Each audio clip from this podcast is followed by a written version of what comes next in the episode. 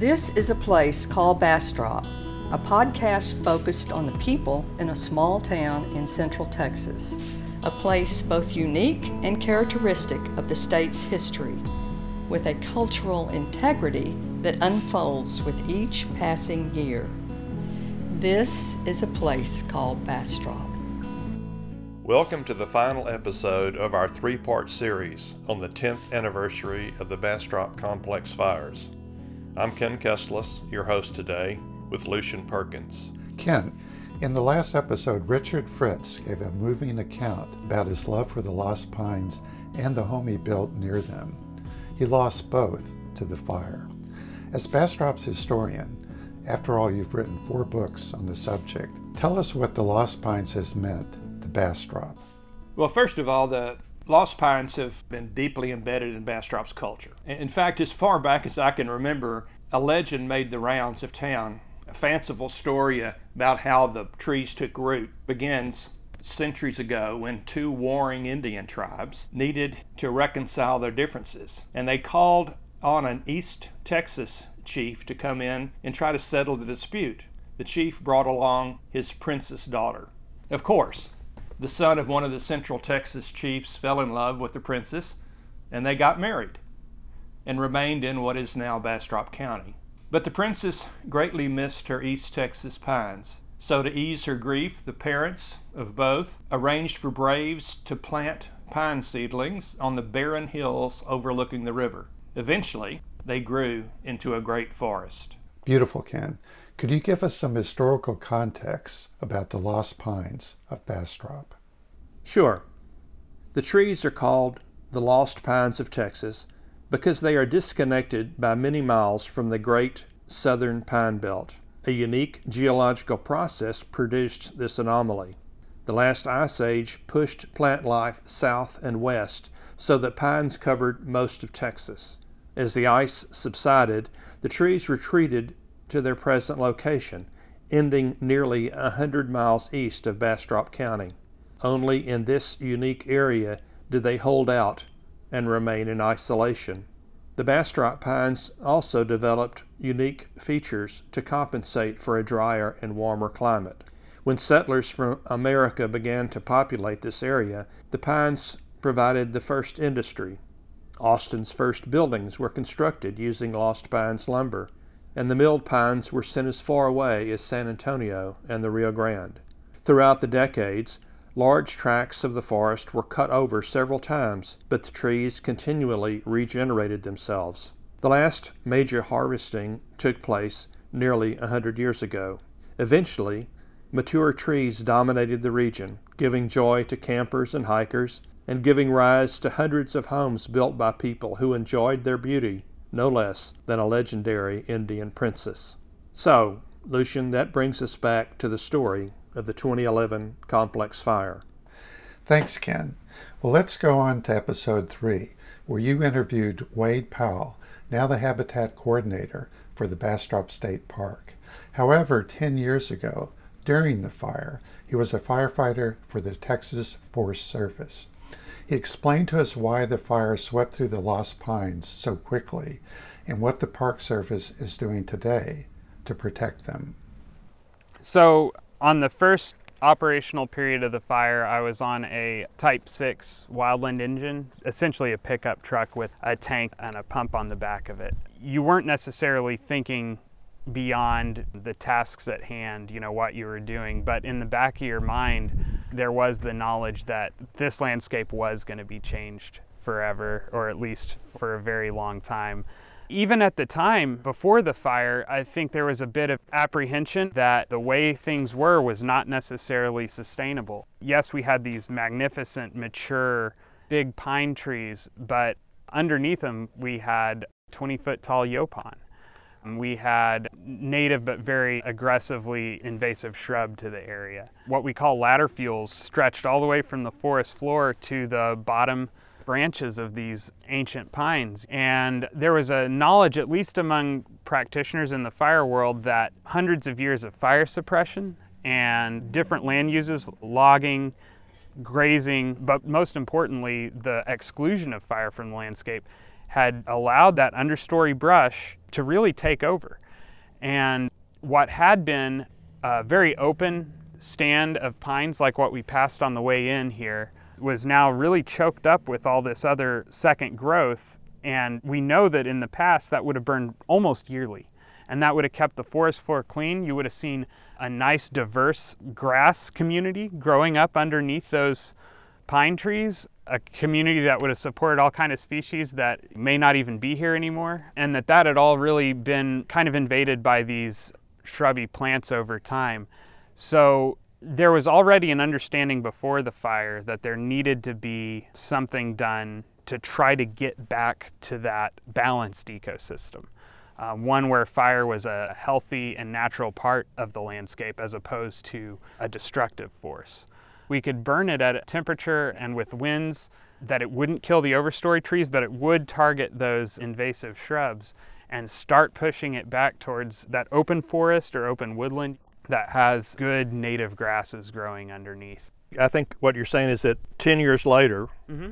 we're aggressively doing what we hear in the news as controlled burns. Correct. That simulates what happened for centuries from lightning fires and that sort of thing. And so 10 years later, we're really a lot smarter than we were when I was a volunteer firefighter in the 60s and we put out every brush fire and everything we could find. And so it's our fault that we had this disaster 10 years ago. I won't take the full blame, but we, we did plenty of that and it hurt. Can you describe what we're seeing in terms of 10 years ago and today? Yeah. So the trees that germinated immediately following the fire either were planted or germinated on their own. At this point, they're 10 years old and they're anywhere from 10 to 20 feet tall. In most places of the park, that's what they look like. So, how long will it be before those 10 year old trees are fully mature trees? Cullen, do you know the answer to that? How long it takes uh, before they reach sort of their terminal height? So, we estimate the age of the forest pre wildfire to be about 80 years. And the reason behind that is because when the Civilian Conservation Corps came in to build the park, they came upon a denuded landscape. All the trees were harvested to build Austin and San Antonio. Not only did they build a lot of the infrastructure and buildings in the park, but they did a huge reforestation effort where they planted a lot of trees. About 80 years after that is when the complex wildfire happened. So the trees that popped up since 2011 to look the way they did pre 2011, we're estimating about 80 years. We're here also with the superintendent of the Bastrop State Park. Would you introduce yourself? Sure. My name is Cullen Sarter, and I'm the site manager of Bastrop State Park. Another question for um, either of you is what do you know what percentage of the trees in the park, or maybe the entire forest, uh, were destroyed? Cullen, correct me if I'm wrong. But according to studies that were made in the years following the Bastrop complex, they found that as many as 95% of the trees within the burn scar died. That may be within the burn scar, which is the 34,000 acres, not specifically the park. Right if you're asking specifically within the park, fire touched 6,500 acres, so 96%. But just because fire touched it doesn't mean that it destroyed it. The rest of it was burned at different intervals, which created different impact, but not the severe impact. Another issue besides the trees is uh, driving in, we saw those wonderful Mount Selman stone buildings. Where do we stand today with those buildings as opposed to 10 years ago? During the first operational period of the fire, park staff responded very quickly to get around and defend the historic structures on the park. It's a really a testament to their hard work and pre planning that they were able to save every structure in the park. So, as those trees grow for 70 years to get mature, the buildings stay the same for this amount of time. I wanted to ask you uh, something I heard somewhere in the Lost Pines loblollies are genetically different, slightly at least, from the East Texas trees. I heard that they collected two million seeds. You know that story? I know parts of the story, maybe not the whole thing. What? Well, here's what I heard: uh, that they collected seeds, or they grafted somehow the loblollies onto East Texas trees, and they had two million seeds frozen for 10 or 15 years, and somebody said, We're never going to need these. and they were 30 days out from unplugging the freezer. So, yeah, yeah. The one thing I do know about the seed source is that it is the local genetics. So, these trees are the native Lost Pines loblolly or the drought hardy loblolly. The genetics come from this stand. So, Yeah. Well, in the park, we have several trees that are 200 years old. Right. We know which ones those are, and there were two seed sources. There was the initial seed source, which is the story that you had about this seed mm-hmm. bank that was collected and Yeah. almost lost. And then maybe 2014, 2015, we actually went around and picked pine cones from the 200 year old trees and then sent them off and had those seeds grown. That's when he's saying Even better. that there are trees that are sourced from here. They are literally sourced from these Mm-hmm. trees that are standing and were grown out and brought back here. So that would be the same as if those seeds fell onto the ground and we were just able to place them in areas where there wasn't a seed source from mature trees. Let's say the same exact conditions 10 years ago happened today. What would happen? So, if we were to see if the conditions that we had in 2011 again today, and mind you, those conditions were very extreme. Not only was the relative humidity below 20%, which around here is bone dry, and winds were above 20 miles per hour, which is very fast. It was like putting a blow dryer on the forest. But we were also coming out of a historic drought, so it had been over a year since we had had the normal amount of rainfall in the area. If we were to enter cycle again like that and then have that perfect storm, if you will, of those dry, hot, windy conditions, I think there are some things that would be different.